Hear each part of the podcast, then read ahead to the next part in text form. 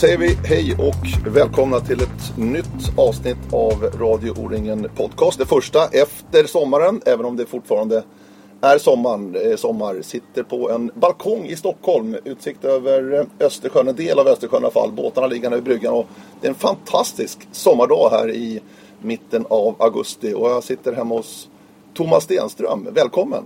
Tack så mycket! Välkommen själv! Ja, tack! Verkligen! Vilken utsikt från din balkong, Thomas. Ja, jag gillar den här. Jag trivs här. Gillar du att sitta här ute ja, balkongen? Vi, ja, vi har suttit nu här i två timmar innan du kom faktiskt och käkat frukost. Så att, eh, vi sitter mycket här. Ja. Både igår kväll när vi kom hem från middag och eh, i morse. Så att, eh, trivs bra. Fantastiskt bra. Mm. Eh, norr om eh, universitetet kan vi säga att vi är. Ja, absolut. Mm. I Stockholm eh, och vattnet glittrar verkligen.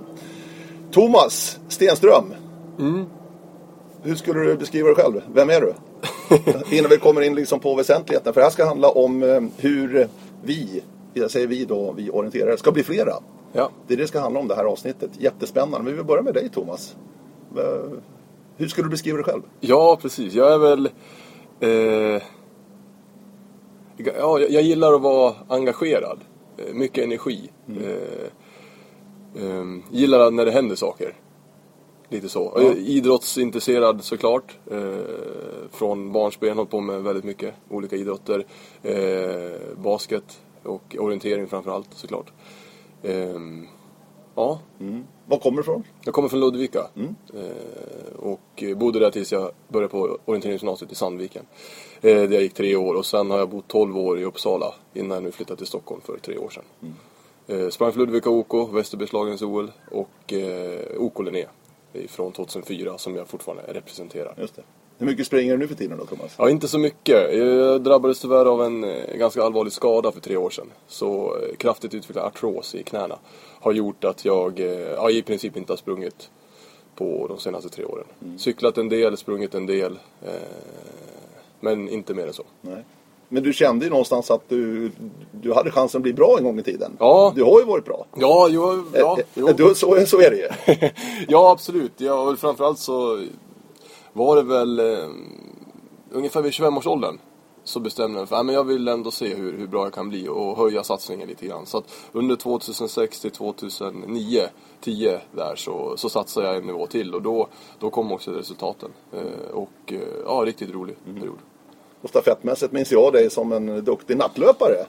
Ja, det Eller var ju kul. Jo, jag fick ju eh, äran att springa framförallt långa natten för, för OK Linné. Vilket har varit eh, ja, spännande och roligt. Väldigt roligt. Några eh, riktigt roliga minnen att ta med sig. Och kanske framförallt Jukkola-loppet. Det är ett av de där som man, som man går och tänker på när jag sprang långa natten i Jukkola. Och eh, ja, lite eufori faktiskt de sista 3-4 kilometerna.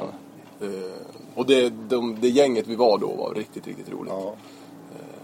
Så att, eh, ja men absolut, många fina minnen mm. under den perioden. Mm. Det är kul. Jag tror ni hör också båtarna faktiskt på vattnet. Mm. Det är fantastiskt mm. läckert. Mm. mm. Sitta på balkongen. Du, eh, nu alltså anställd på Svenska Orienteringsförbundet. Men eh, vad har du haft för, för jobbarkarriär fram till idag då Thomas? Vad har du gjort innan du nu landade på, på Soft?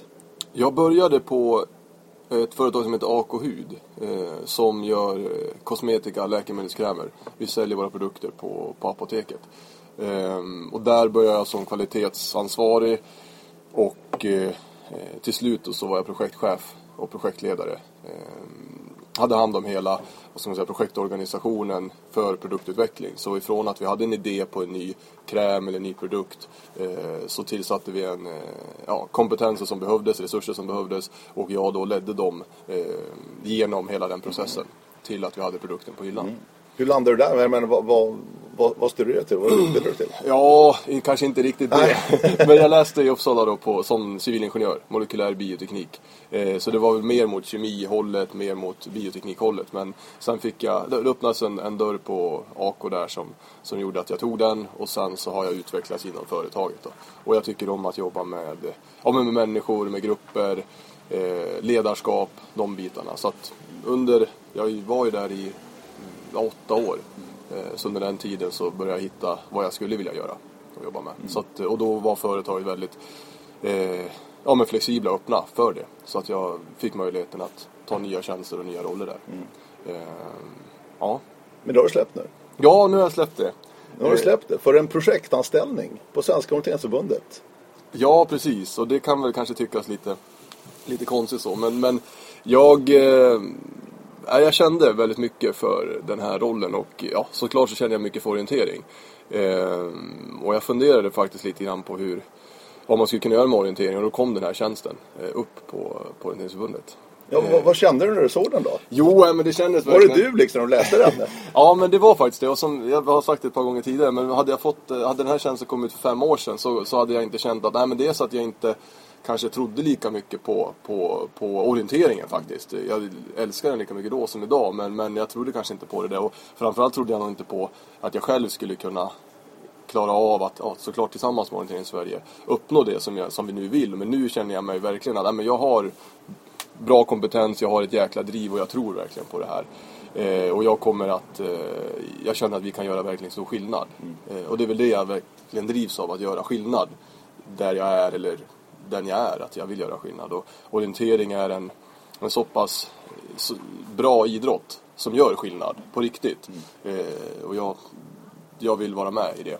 Och jag tror verkligen att vi kan uppnå någonting väldigt stort med orientering. Mm. Eh, jag ska måla upp det här. Orientera, flera och mera är rubriken. Ja. På själva det här Projekt, projektet. precis. Som du nu driver, Thomas, mm. som anställd på Svenska Orienteringsförbundet. Vad, vad, vad, är målen liksom för, för det här? Ja, alltså som, som, som den säger i rubriken, ja. så rent, om man säger lite flummigt så är det att eh, få flera orienterare. Alltså att bli nya orienterare, inte bara de, om man säger behålla de befintliga. Men sen också behålla de befintliga och få dem att orientera ännu mera. Så därav namnet då, flera och mera. Eh, och idag så om man, om man tittar på den statistiken som finns så den bästa, om man säger mätbara statistiken vi har idag är eh, idrotten online, hur många medlemmar, orienteringsmedlemmar vi har. Och det är den som vi ibland uppdaterar eh, inför varje år och sådär. Och eh, då har vi i dagsläget, eh, när vi började året så hade vi nästan 74 000 medlemmar. Och nu har vi nästan 77 000 medlemmar på Idrott Online. Så vi har fått en ökning då på 4% och vi hade en ökning på 2% under 2014. Så att vi har en väldigt positiv trend i en, i en, eh, i en tid då idrotten totalt tappar. Men så därifrån var en utgångspunkt. Okej, okay, då skulle man kunna säga, ja men vi vill öka eh, medlemmar, medlemmar. Eh, och sen tänkte jag ett steg till, ja fast vi har massa andra bra produkter som inte Eh, automatiskt generera att man blir medlem i en orienteringsklubb eller i idrotten online då. Eh, och då tänkte jag lite till, till exempel hitta ut, vi har stolpjakten, vi har motionsorientering och där behöver du inte vara medlem i en orienteringsklubb. Och jag tycker att det är väldigt viktigt att definitionen av orienterare är någon som använder en karta för att ta sig fram och hitta nya platser eller hitta kontroller. Och då går motionsorientering, hitta ut stolpjakten väl under det, den definitionen. Så då tänkte jag lite till och sen så på, med hjälp av både stolpjakten och hitta ut har jag då eh, kommit fram till att ja, men jag vill att vi totalt sett under 2016 när det är slut ska vi vara 200 000 orienterare. Och då ska jag då räkna med hitta ut stolpjakten, eh, motionsorientering, naturpasset. Då. Mm. Eh, och där kommer det krävas ett visst jobb att få in om man säger tillförlitlig data på dem. Men i dagsläget skulle, så har vi gjort en uppskattning att vi har ungefär 100 000 som är aktiverade i Hitta ut och, och stolpjakten. Om man räknar med visst mörkertal och. Mm. Så då är det 30 000 till att hitta nya i så ja, fall? Vi... Ja, men någonting sånt. Ja, ja, precis. Det är det jag tror. Mm. Eh, och det tror jag absolut är möjligt. Mm. Eh. Men var, varför vill Svensk Orientering och Svenska Orienteringsförbundet bli flera? Varför? vad, vad liksom är grunden i det? eh, jag, jag tycker att vi ska bli flera för att vi är är, det är en så bra idrott som gör skillnad. Och det har vi sett, det var jätteroligt att läsa under sommaren de här eh, i Örebro som hade forskat om, om veteranorienterare. Som inte bara hade en bättre fysisk hälsa jämfört mot, mot sina med, eh, ja, de som är lika gamla som dem, men också att de mår väldigt mycket bättre. De får inte sjukdomar som man kanske får i den graden där. Och det visar igen att ja, orientering gör skillnad. Det finns andra studier och jag själv känner att jag har blivit väldigt bra på att våga ta beslut, våga klara sig själv. Sådana saker. Och kan man bygga in det i en idrott så är det fantastiskt. Liksom. Det är inte bara att du får det fysiska eh, motionen. För det kan många idrotter få, det kan du klara av själv. Men det sociala och eh, den tryggheten som du kan bygga genom att våga lita på dig själv då. Så, om det sen såklart att jag menar, blir vi flera så kommer vi att få ja, men det här mer stöd och vi kommer att få eh, bättre möjlighet till att bli världens bästa landslag. Eh, och också få bättre ungdomsverksamhet. Allting sånt har ju en positiv effekt. Men jag tycker utan kärnan att orientering gör skillnad hade jag inte tagit det här jobbet. Eh, Men, men tror du ändå att orienteringen har framtiden för sig? Är det, är det lite av framtidens idrott tror jag? Jag menar, motionsvågen är väldigt tydlig men det ser vi framförallt de stora löpartävlingarna, skidloppen och sådär. De stora drar fler och fler bara. Ja. De mindre blir mindre och mindre. Men orienteringen, tror du ändå att, att vi har framtiden för oss, vi orienterare? Att hitta nya utövare som hittar oss? Ja, det tror jag verkligen. Eh, och vi är ju, i, i Sverige så är vi en relativt stor idrott. Även fast vi själva kanske ibland inte tror det och andra inte tror det så är vi många. Vi är 75 000 eh, medlemmar och tittar man då så är vi kanske runt topp 10 i, i, i Sverige när det gäller idrotter. Ehm, och som du säger, trenden, motionstrenden, ja men den blir bara större och större. Och det går också mer mot det naturliga, genuina. Eh, och där har ju orienteringen, det är liksom, det är orienteringens kärna på något sätt. Att vi använder skogen och vi, vi, vi eh, håller inte, det, det är liksom inget konstlat. Och jag, jag ska inte hålla på och snacka skit om andra men som, som Tough Vikings till exempel, de bygger upp någonting på Gärdet. Men vi har det ju redan här, vi använder det som finns. Och det kommer bli mer och mer populärt om vi bara gör det tillgängligt. Trailloppen, att, att de inte går i ren skog, det tror jag är för att det inte är någon orienterare som har ens försökt göra det. Eh, för det är ju det tuffaste, mest utmanande och mest komplexa du kan göra, springa i skogen. Men det finns inga andra än orienterare som i princip kan ta ut folk i skogen. För du, du vågar inte riktigt och du, det är lite för extremt än så länge.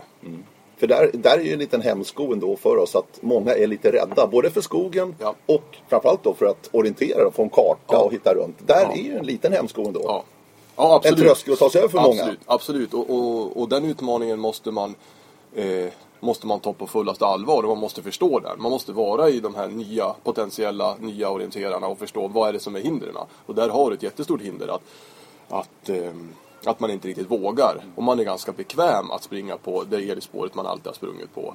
Eh, och jag, bara så här reflektion, när jag, på mitt förra jobb så så undrar de när jag sprang ut och sprang på luncherna så här, men var springer du? Ja, jag bara springer ut. Ja, men är du inte rädd för att springa bort? Ja, jag är inte så rädd men jag springer bort. Och sen så försöker jag hitta hem. Ja, just det. Sådär. Och liksom det, den mentaliteten, det, det har ganska många orienterare i sig tror jag. Att man, man kan bara bege sig ut och söka nya platser och det berikar mig så mycket. Och jag tror att det skulle berika väldigt många fler också. Eh, men att man inte riktigt vågar.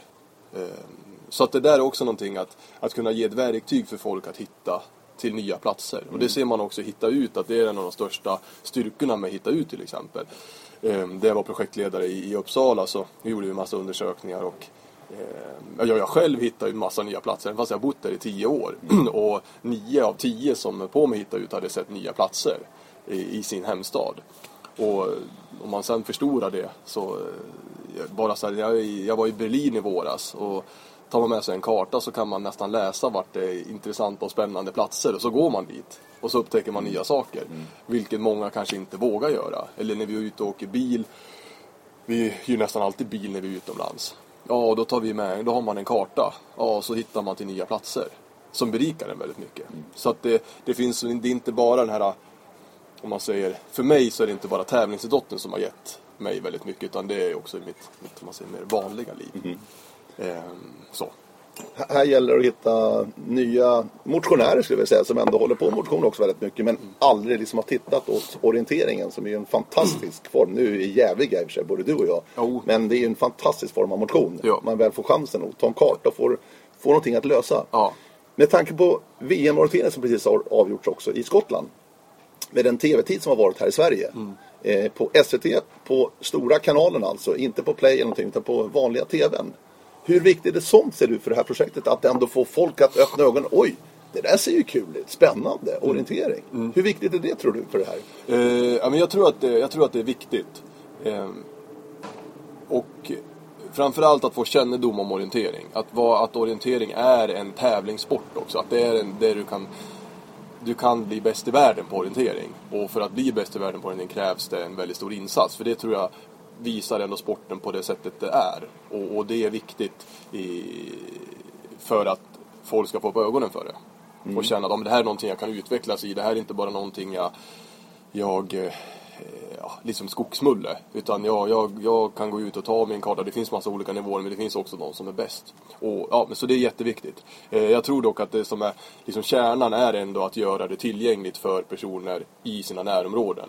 Och det är det där som, man, som det viktigaste jobbet görs. Eh, men tv-tiden är såklart alltid viktig.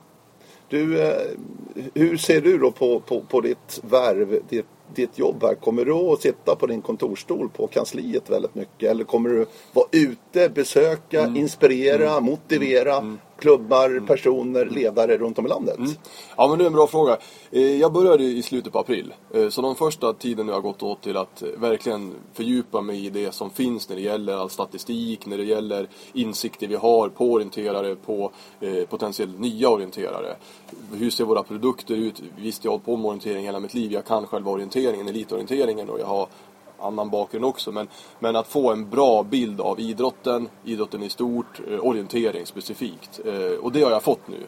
Och jag har under den tiden också Dels har jag en arbetsgrupp som jag har fått bra input ifrån. Jag har också tagit såklart alla, alla huvuden på, på kansliet. Jag har varit ute och träffat eh, bra folk runt om i, i Sverige också för att skaffa en bild om nuläget. Och också fått massa bra idéer på hur vi ska eh, bli flera och mera. Eh, så att från och med nu så kommer det vara mer jobb. Eh, om man säger ut och träffa folk, ut och inspirera, få idéer. Och eh, i höst nu så kommer vi verkligen att konkret bestämma eh, vad vi ska göra. Och då är det väl, från början har jag och Susanne då, vi har kommit fram till att ja, men vi håller det väldigt, väldigt brett i början. Vi, vi, vi ramar inte in det alls. Men däremot är det mitt jobb att tillsammans med ja, styrgruppen och tillsammans med den här arbetsgruppen bestämma okej, men de här grejerna gör vi.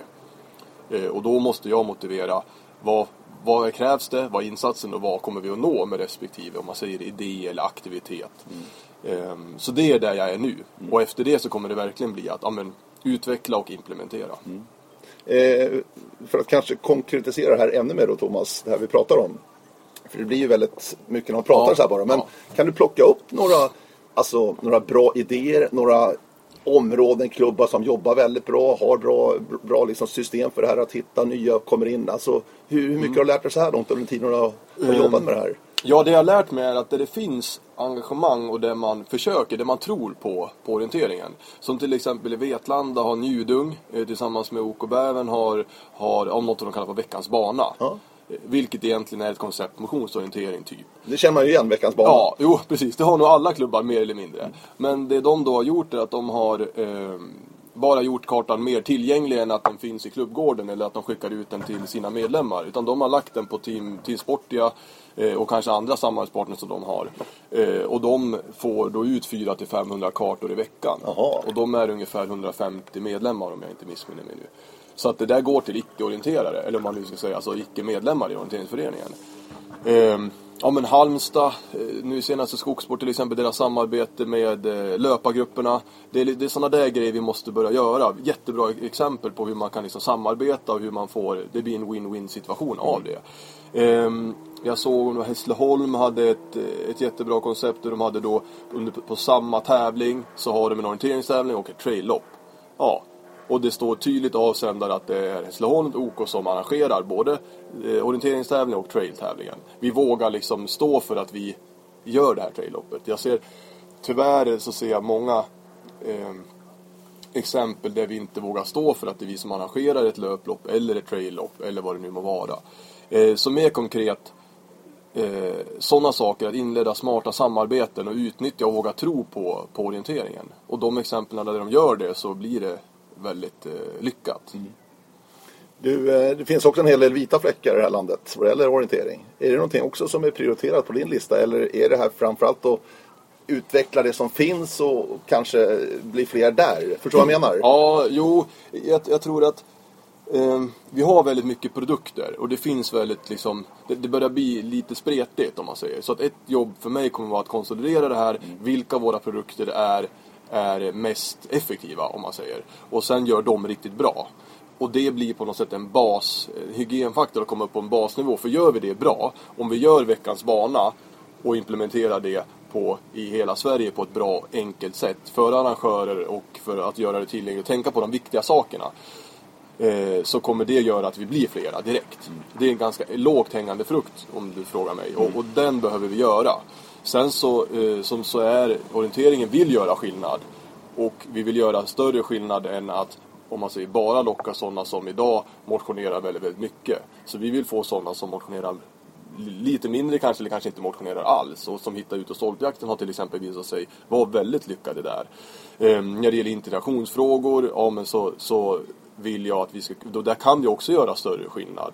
Eh, så där kommer det också finnas liksom, spår ut mot att kanske inte, om man säger imorgon, kunna vara väldigt attraktiva för, för ja, men nysvenskar. Men, men om, ett, om i steg två kanske, att vi kan bli väldigt eh, lyckosamma där också. Mm. För det tror jag vi kan bli. Men då måste vi tänka extremt mycket på, på närområde, enkelheten, tydligheten och tillgängligheten. Mm. Eh, men där finns ju kanske en ännu högre tröskel för nysvenskan du är inne på Thomas. Ja.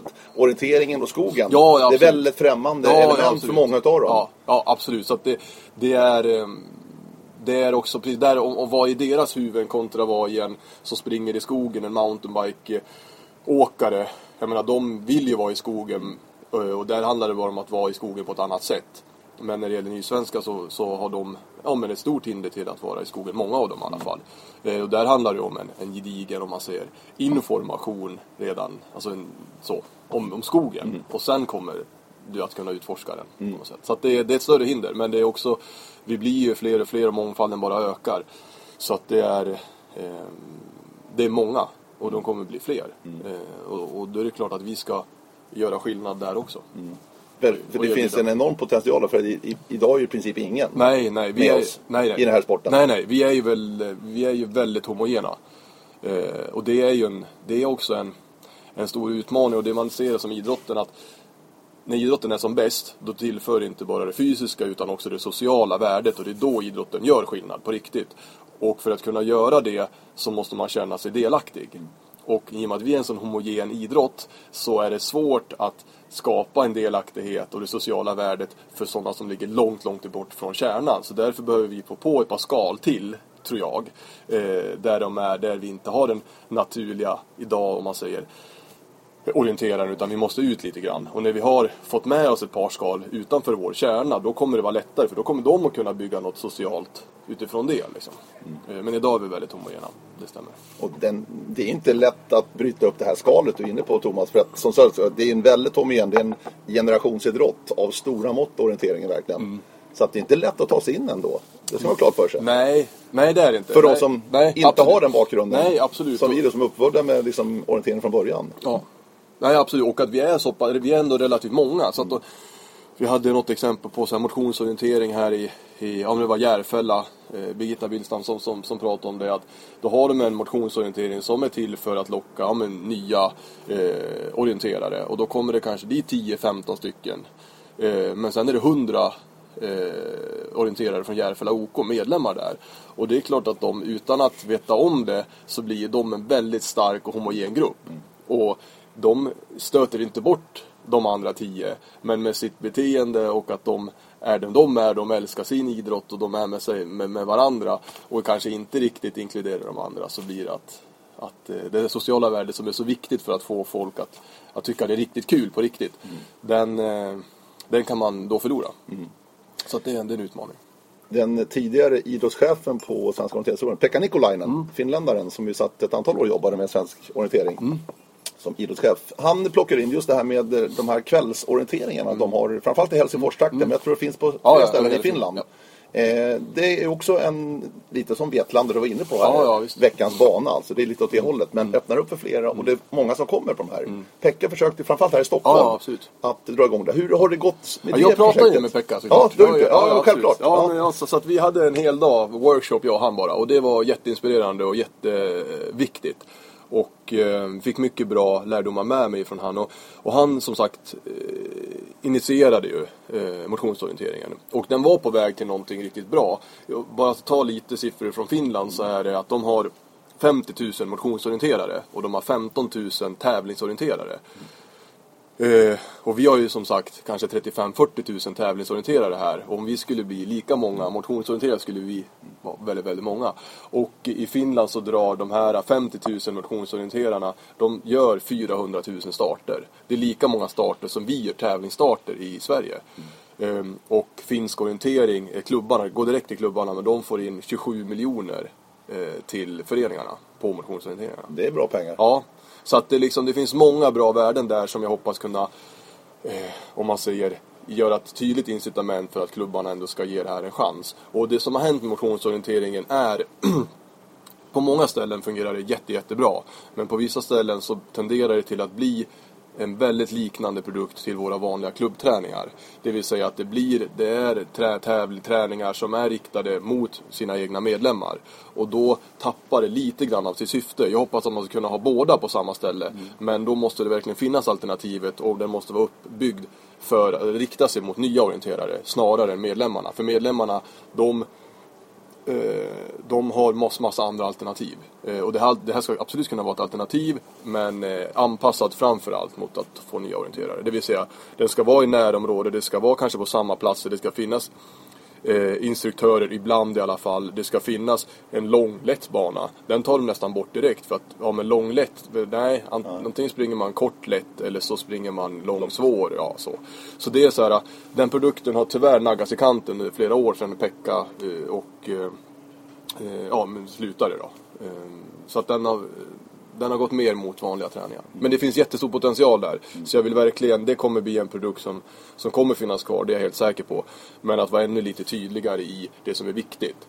Och sen det som är oviktigt om man vill ha, om man säger gemensamma, den grafiska profilen med mera sådana grejer, det är sekundärt. Det viktiga är att de är på rätt ställen. Mm. Och att man försöker skapa ett lokalt engagemang där liksom. Men jag är ändå lite nyfiken, vad, vad sa Pekka om varför har det lyckats så bra i Finland? Vad, vad är grunden till det? Att de ändå har hittat de här icke, mm. alltså motionsfolket och mm. motionsgruppen. Mm. Att springa orientering då en gång i veckan, vilket är väldigt trevligt. Vad, vad tror du? Vad. Han sa att det tar ju år, det tar ja. ju liksom ganska lång tid. Mm. Eh, och så, så det måste man vara beredd på. Och som sagt, vi kanske inte hade, i och med att han slutade eh, så, så skappades lite grann kanske, om man säger, kraften för att utveckla det här och bibehålla det. Och det, det tror han var en bidragande orsak till att vi inte lyckades här. Så skulle vi, och att han var också väldigt tydlig med att han, han, eh, han, var inte, han skulle kunna varit bättre på att skapa eh, den, den övergripande målsättningen och engagera på ett övergripande nivå så att vi får en vi-känsla i hela orienteringssverige. Ja men du, det här kommer vi att uppnå med motionsorientering han, han trodde jättemycket på det och kan, Soft trodde också väldigt mycket på det. Men sen att man, när man implementerade det skulle man ha varit lite mer eh, om man säger delaktig öppen för att nu ska vi göra det här tillsammans, den här potentialen finns och nu gör vi det här tillsammans. Liksom. Mm. Och sen också satsa på de områden där det fanns ett engagemang från början. Så att vi har 570 föreningar men om, om 40 av dem inte är så engagerade, nej men då, kan, då börjar vi med de andra 500 eller 300 eller vad det nu är. Och sen hoppar de andra på. Så att han kanske ropar efter lite för mycket men utan att skapa en övergripande liksom, vägledning, styrningen. Så det tar jag med mig verkligen. Eh, men annars så trodde han att potentialen skulle kunna vara alltså minst lika stor i Sverige. Det fanns ingen annan orsak än, än det. Då. Det gäller att ha tålamod och, ja, tålamod och, och jobba. Ja, jobba och göra rätt saker, mm. reflektera. Mm. Men vad är bra, vad är mindre bra? Och ja men det där kanske inte var så viktigt. Ja men det här var mer viktigt. Eh, så det var väl lite grann det också. De var nog hårda på, det var lite för fyrkantigt och att de hade inte riktigt de insikterna vad som var extremt viktigt och vad som kanske inte var så viktigt. Nej. Och de tryckte inte det så hårt. Så, och när de sen gick ut och så hade de kanske 20 punkter som var viktiga till föreningarna. Och då kunde föreningarna göra 10 av dem bra och 10 mindre bra. Och de där 10 som de gjorde bra var inte säkert att de var de viktigaste. Liksom. Så att vara ännu mer konkret, kanske välja tre saker, tänk på det här och gör ni det bra så, så kommer det att lyckas. Liksom. Och det där är intressant tror jag också, vad som är viktigt och vad som inte är viktigt. För oss orienterare är det viktigt att det sitter en orange skärm där ute i skogen ja. som vi får hitta då med hjälp av karta och kompass. Ja. Men det kanske inte är lika viktigt för de nya då som ska in i den här sporten. Stolpjakten är ett bra exempel. Mm. Det är väl ett projekt som börjar i Norge tror jag.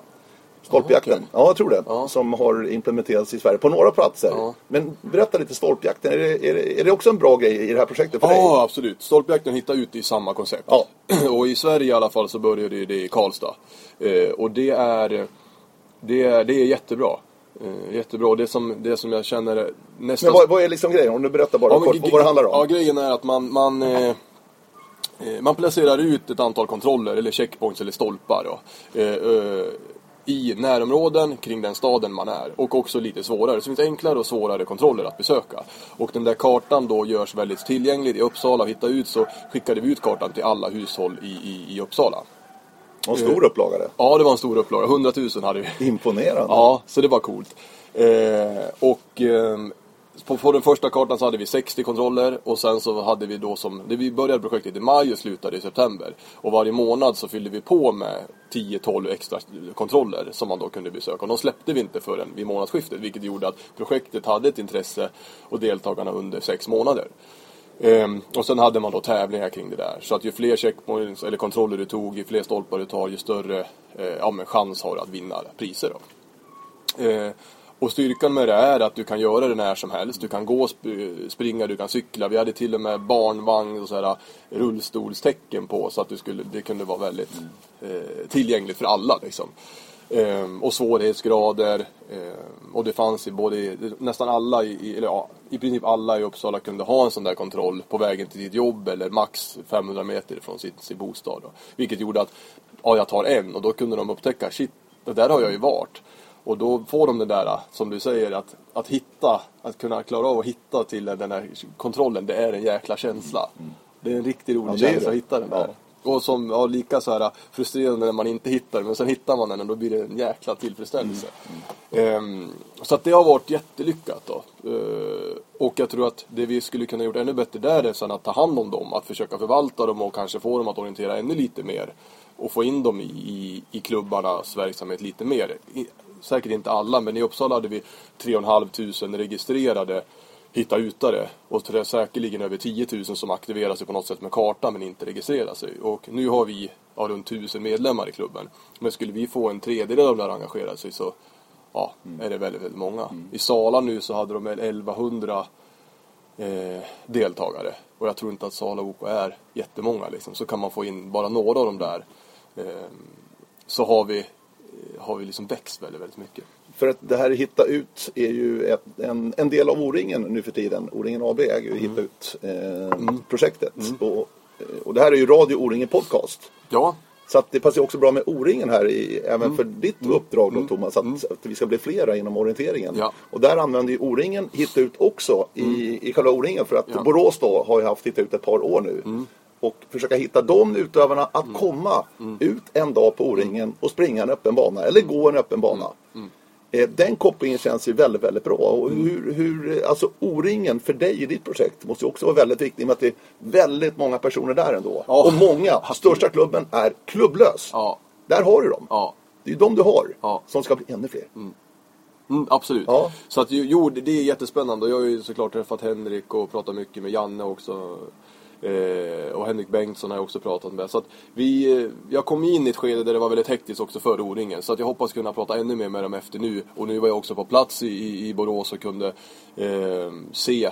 Och det, det är lite annorlunda mot när jag höll på sist, även fast det bara är ett par år sedan, kanske fem år sedan jag sprang senast, så, så har det hänt väldigt mycket tycker jag. Ehm, så det är jätteintressant och också förstå hur de jobbar med att, att, att, att få nya eh, orienterare och nya eh, tävlande till sitt arrangemang. För vi har förstått så är det en tredjedel sådana som i princip inte springer så mycket alls. Och det är jätteintressant att se hur de jobbar med det. Eh, och jag ser ju aktivt i deras sociala medier hur de jobbar med den här familjen, hur de jobbar med att få med alla. Så det, det är väldigt intressant. Eh, jag tror att hitta ut eh, i Borås, jag vet, jag, jag har inte utfallet i, i Borås, men jag kan tänka mig att det är lite tidigt om du implementerar Hitta ut samma år som du implementerar O-ringen. För att jag tror inte man hinner kanske riktigt bli så bekväm och varm i kläderna så att man är redo. Men, men, men där kan jag ha fel. Men jag, jag skulle inte säga att det är, jag skulle inte vilja att, att man eh, drar en förhastad slutsats att ja, men, hitta ut O-ringen inte hör ihop bara för att det inte gick så bra nu. Utan där igen då, att fortsätta jobba på vad kan vi göra bättre eh, och vad, vad är viktigt liksom. Och då kan det vara att implementera det i tidigare skede.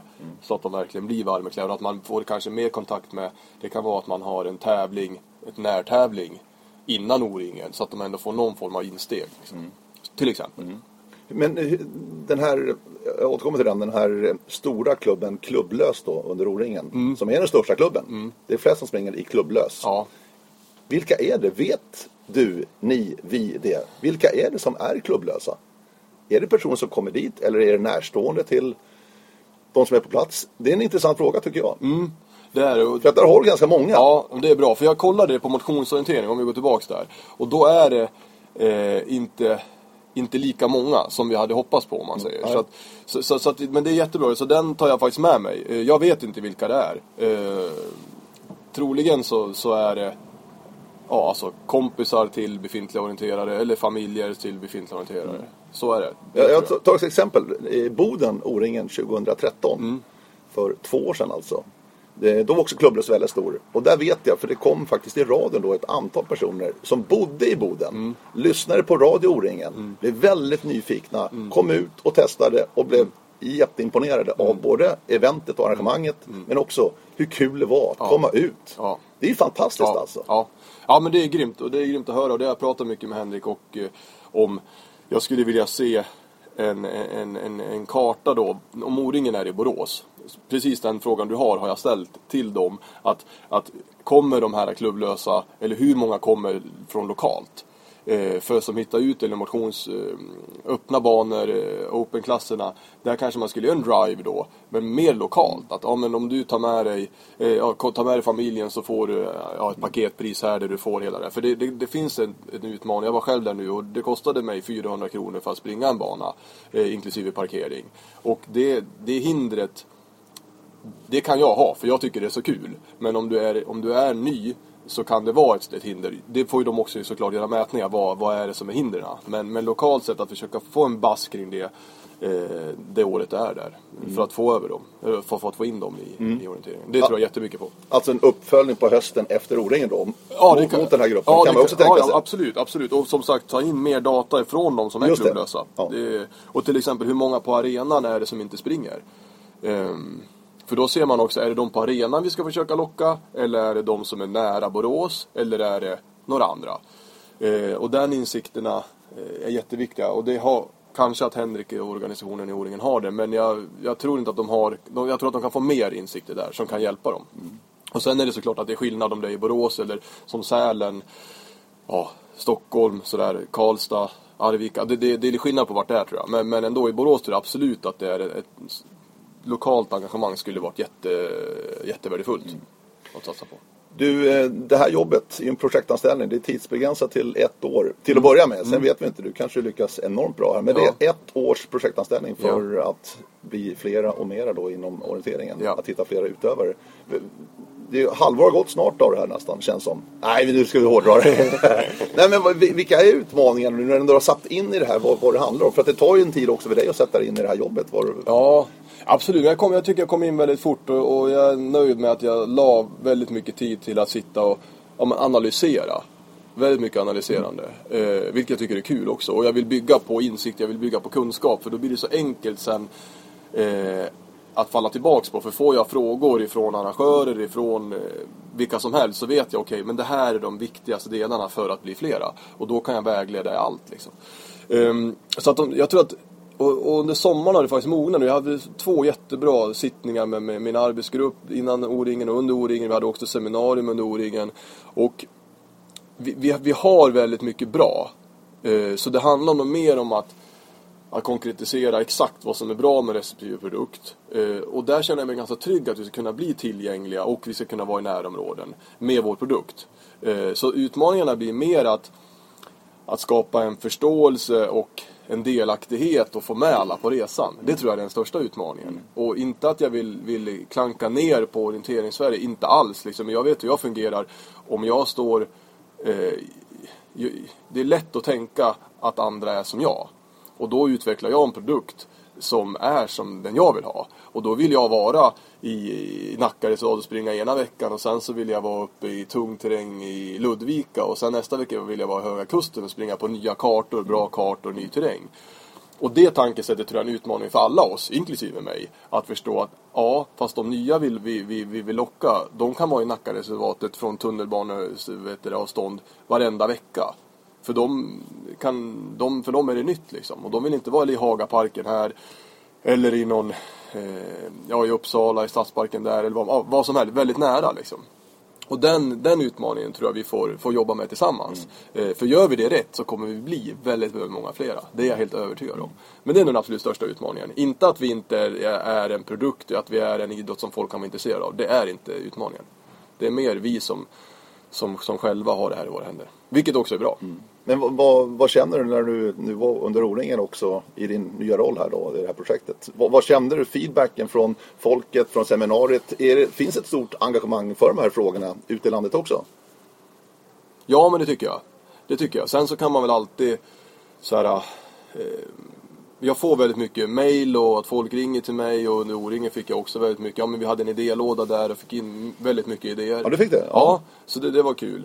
Um, så det finns ett, ett, ett, stort engagemang. Sen så kan man ju alltid hoppas att det och jag tror att det finns ett väldigt mycket större engagemang lokalt där. Och det är mitt jobb också att, att bjuda in till den här dialogen. Och det tycker jag är jätteviktigt. Har, har eh, klubbarna idéer, har klubbarna tankar, känner de att de inte kommer framåt, ja men då vill jag verkligen att de hör av sig. Vi ska ha en dialog kring det här och jag kommer aldrig att kunna göra det här på något sätt själv utan det krävs verkligen ett högt engagemang och det lokala engagemanget är alltid viktigast. Mm. Mer engagemang är alltid överordnat att du, du, du gör exakt rätt lokalt alltså. Mm. Så är det. Så att det, mm, jag tycker det finns ett engagemang och jag tror att det finns ett ännu större engagemang än det som har kommit in till mig. Men att de, det är eh, lokalt de lägger sin tid och engagemang på.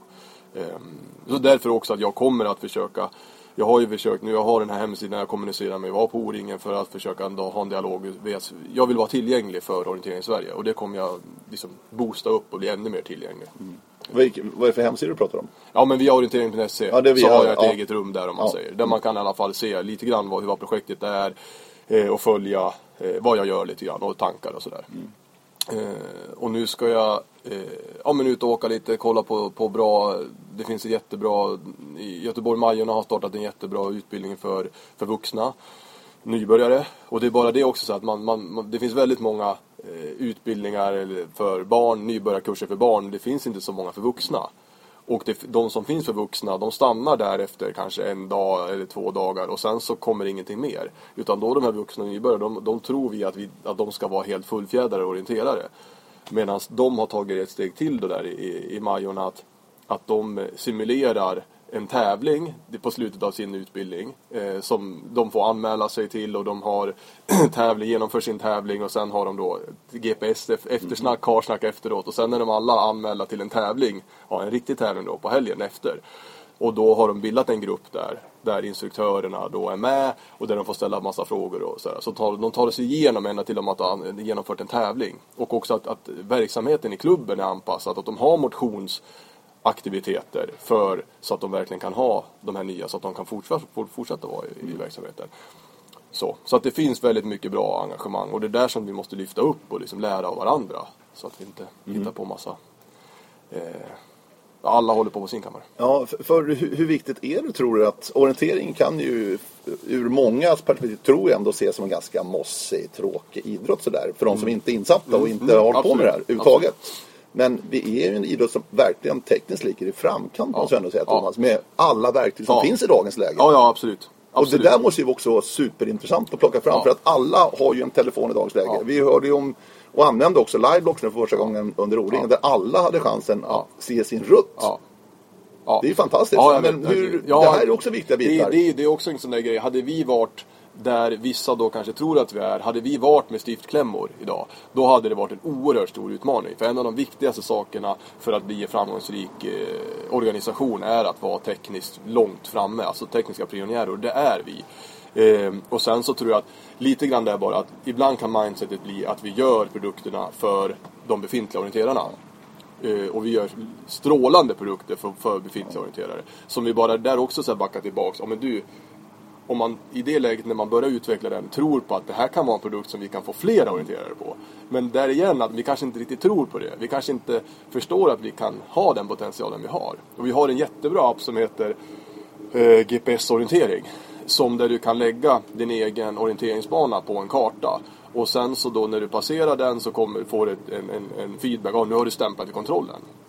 Eh, och du kan också få olika nivåer av stöd. Det vill säga, ja, men så här långt har du till kontrollen, nu börjar du tappa riktningen, med mera, med mera. Där har du en jättestor möjlighet att ta bort en av de stora utmaningarna, att du inte vågar. Så du skulle kunna lägga en motionsorientering i, i, eh, ja, på ett tillgängligt område och sen har du instruktörer där en vecka, sen kan banan ligga kvar.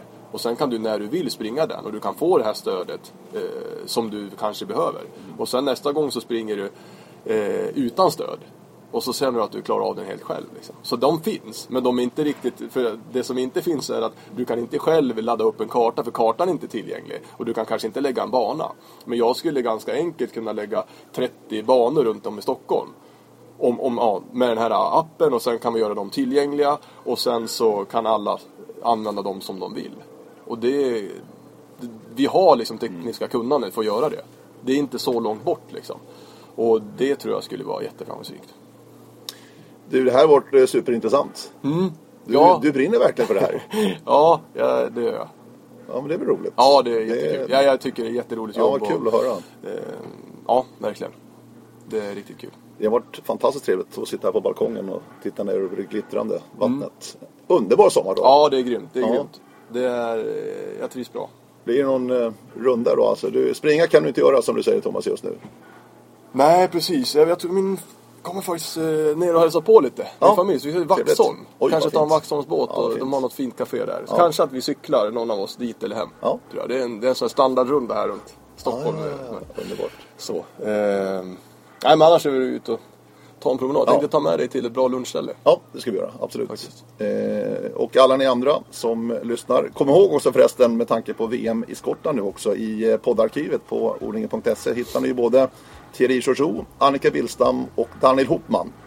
Väldigt inspirerande att lyssna på de här tre fantastiska orienterarna som återigen tog guld under den här VM-veckan i Skottland. Och det, det är kul att höra de här faktiskt Thomas. Du har ju Ja. lyssnat på några också. Men Ja, man blir absolut. inspirerad. Ja, alltså, det, absolut. det är Ja, kloka de, människor. Ja, de, de är väldigt kloka sunda och det, det är bara att suga in. Ja. Få inspiration och, och förstå hur stora de är och lära sig av dem. Ja, verkligen. Så att eh, surfa in där så syns och hörs vi framöver. Tack så mycket Thomas Stenström. Tack så mycket. Det här var poddavsnitt av Radio O-ringen alltså. Vi hörs framöver hörni. Ha en fortsatt skön sommar. Hej då.